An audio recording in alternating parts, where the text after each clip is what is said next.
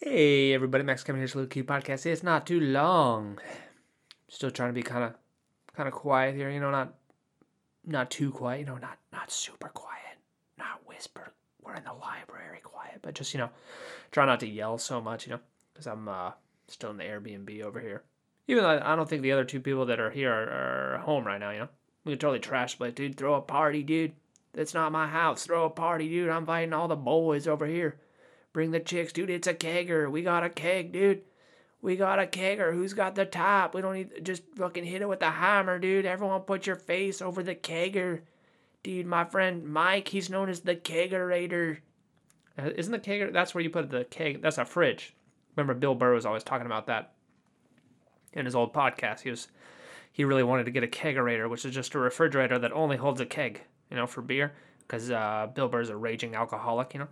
Uh, but I guess you know recently he has he stopped drinking because he has that baby now. You know, that's what happens. You know, you got a baby and uh, you gotta you get your priorities in order. You gotta stop drinking. You know, or of course like as as my father did, he just his his he didn't get his life together at all. Even though after he had kids and he just you know kind of progressively got worse. You know, but I mean no big deal. I don't want to talk about my family too much. You know, uh, you know, but I guess there's those people out there who just like uh, you know, it's like it's like they their relationship's pretty bad with their with their wife or their husband and they're like oh maybe if we have a baby it'll save our relationship you know? You ever hear about that? You ever you ever you know they try to have the baby to save their that's a terrible fucking idea. I mean you guys don't like each other now you're gonna make a baby? Now, you now you're stuck with each other for the next 20 years? You don't even like each other? I was, you, you guys are fucking retarded. You should never vote. God damn it too many people are voting. Anyway uh so i uh, went to the um went to the Mad House Comedy Club last night in San Diego, and uh, well, it was probably it was probably the worst open mic I've ever been to, and uh, it was worse than the Carmen Bar, which I didn't think was really possible. You know, I mean, of course, like I've said before, you know, the open mics in Japan. You know, looking back, looking at them now, it's like, wow, those open mics in Japan were awesome. I, I couldn't believe how awesome they are. All the other comics actually stayed and listened to your your set. You know, so at this place, the Mad House Comedy Club, you know, they uh, well, what they did is they uh, they let all of, like 35 people that signed up. Usually they have a raffle and they only pick 15, but this week they're just like, oh, we're doing an experiment. We're just gonna let everybody come. And so they made this list, and it goes on for like three hours, right? They make the list, and I'm on there like I'm supposed to go on at like fucking 12:15, right? I get there at I get there at 9:30, and my spot's at 12:15. I'm just like, oh god damn it, you know. And like my girlfriend's like going to bed. She, she she's got to get up at like seven to go to school, and she has the key to the Airbnb, and I don't have the key, so so I'm like messaging her. I'm like, what should I do? You know, she's like going to bed at like ten. So then, you know, I had to like call her and uh, and have her open the door when I got home, which was pain in the ass, you know. But anyway, uh, so like I'm over there and like you know this one guy, he his his name is last on the list, right? He's supposed to go on at like one one twenty five and he goes up to the organizer and he's like he's like yeah i don't know if i really want to hang out here for three hours just to go up last and have no audience so i think i might just cancel. Is that going to be all right? And the organizer's like well well you know i mean you know it it uh it's not it's not good form or it's not professional. I'm and i'm just thinking what the fuck are you talking about? You know what's not professional is is making a goddamn three hour three hour open mic list for, for when people signed up, they thought it was going to end at 11:30. You know, you know, it's not like it said on the sign-up sheet that everyone was going to get a spot. You know, it said there was going to be a raffle, and uh, you know, it, it, was supposed to go from 9:30 to 11:30, and then this guy's scheduled to go on stage at 1:25 in the morning, and he's asking you if you know he can just not not go. And uh, you know, and the organizer was kind of he was like he was like well you should stick you should stick around you know that'll be good it'll be good for your comedy career. And i'm just like thinking i'm just thinking like what the fuck is this guy talking about you know? god whose idea was this? Anyway uh and then it's like so then i start talking to that guy who's last you know i, I start talking with him because i'm because i was gonna i was gonna ask the same thing you know because it was like 12 15 and i was gonna ask him if i could just like uh cancel you know because my girlfriend has to go to sleep you know?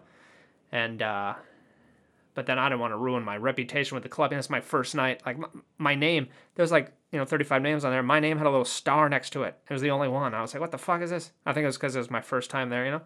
So he had a little star next to me. Uh, so I didn't want to, you know, uh, you know, good impressions, good first impressions or whatever.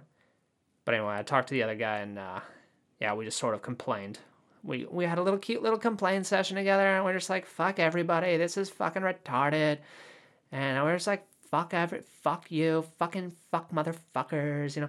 And anyway, th- then it was like 10, 15, and I'm looking at the stage and it's like still not, no one, it hasn't even started yet. You know, it's 10, 15. I'm like, what the fuck's going on? Is this 45 minutes late? They still haven't even started yet? And the guy's like, oh, oh yeah, the open, oh, you didn't know? The open mic's not in this room, it's in the other room. And I'm like, what? Uh, there's another room? He's like, yeah, yeah, it's in, the, it's in that room over there. So I go down the hallway, open this door, and it's like this in a super dark room, which is like a little fireplace. This little side room they got, like, I guess if they're super busy, you know, if they ever book like two comedians, you know, like like the the comedy store, the famous comedy store, they got like three rooms there, right? So any given night you go there, there's three different comedians performing at the same time. And I guess they have that here at the uh, Mad House Comedy Club, but it's just maybe only two rooms. So this is like the secondary room, and it's like, it's only. There's no audience there, you know. It's only the other comedians that are coming up next. So like, the whole audience, all, you know, of all the 30 comedians that came to see on the list, they're just hanging out in a different room in the bar and only the comedians that are up next are are in the open mic room. And it's like, well, who the fuck you? Who the fuck are we performing for? And like all the guys that went, a lot, a lot of the guys that went up, they're like, yeah, I've already done this. You guys have already heard this, right? And you got the audience is like the other comedians. So it's like, what? I mean, why why don't why don't open mic organizers understand this? The whole reason we go to open mics is not to practice performing; it's to see if the jokes are funny. You know, I can practice performing, eh, you know, on top of my bed in front of my dog. You know, my, I can just, you know, I get my dog, get my neighbor's dog, get all the, I'll do it, start a dog walking service and put the dogs in my room, get them up on my bed. I'm like, what do you think about this dogs? I'll start dancing. You know, I can practice the performance by myself. What I can't do is know if the jokes are funny, and that's why you need an audience. And, and, you know, they had this, they had this open mic in this secondary room, and the in the main room where the bar is is is empty, and it's like, uh, so why don't why don't we do it on that stage? You know, where all the people were you know, where, where people might be listening. You know, that might have been, I don't know if, I don't know if, you know, if you're a, if you're a comedy event organizer, you know, if you've been a comedian, you might want to set up your performance in, in the place where people are listening, you know, not, not in a separate room. Oh, we got a special guest right now. Oh, she's not gonna. Anyway, so, uh, so yeah, it's in this separate room with like two other comedians, you know, and then there's 30 other comedians waiting, drinking in the bar and uh, so that was that was disappointing. You know, so I I I, uh, I hung out in there and listened to the other comedians just to be respectful. You know, that was another thing that was weird about the Carmen bar too. Is like all the other comedians are just like they don't even listen to the other other comedians. Like the, the, the 30 other comedians that were up that night, they were just hanging out in the bar instead of like listening. None of them went in the other room.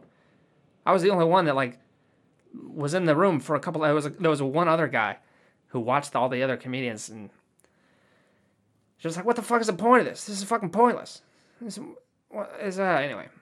Anyway, uh, so basically what happened is, you know, almost everybody left because almost everybody that was scheduled to go on after 11:30 just left, and so I ended up going on at like 11:50 instead of 12:15, and uh, I did my set in front of uh, three other comedians, and you know I got a couple laughs. It was not too bad. Uh, yeah, I know there was there was uh I guess maybe some decent other comedians there, but uh, you know it's just so hard to tell, you know, because there's just no audience. You know, was, that was definitely the worst open mic I've ever been to, and whoever whoever decided to make it three hours and put it in that room is a goddamn fucking moron. You know, no offense if if we're friends now, if uh, this is the future, if this is a year from now when we're recording this and we're friends now, and uh, for some reason you listen to this, uh, uh, I, I don't mean that. We're good friends. Uh, you're cool. You're cool. Uh, please keep booking me. Please don't cancel my show. I love you. Uh, I, I'm, I'm just sort of a this this was a first impression. You know, this was my first impression. Even though we're friends now, uh, don't cancel me. Anyway, I'm uh, I'm going back there tonight, and also two. I'm scheduled three more nights this week, and it's just like, oh god, I don't even want to. It's fucking pointless to go there, you know. What's the point? Who cares? I can say my same jokes in front of two new faces who aren't even listening because they're just thinking about their sets. Uh, anyway, uh, you know, this is a hashtag, hashtag first world comedian problems. Hashtag open mic problems. Hashtag no one gives a fuck. You know, anyway, that was uh, 10 minutes, I guess. Thanks for listening. Maybe we'll see you tomorrow.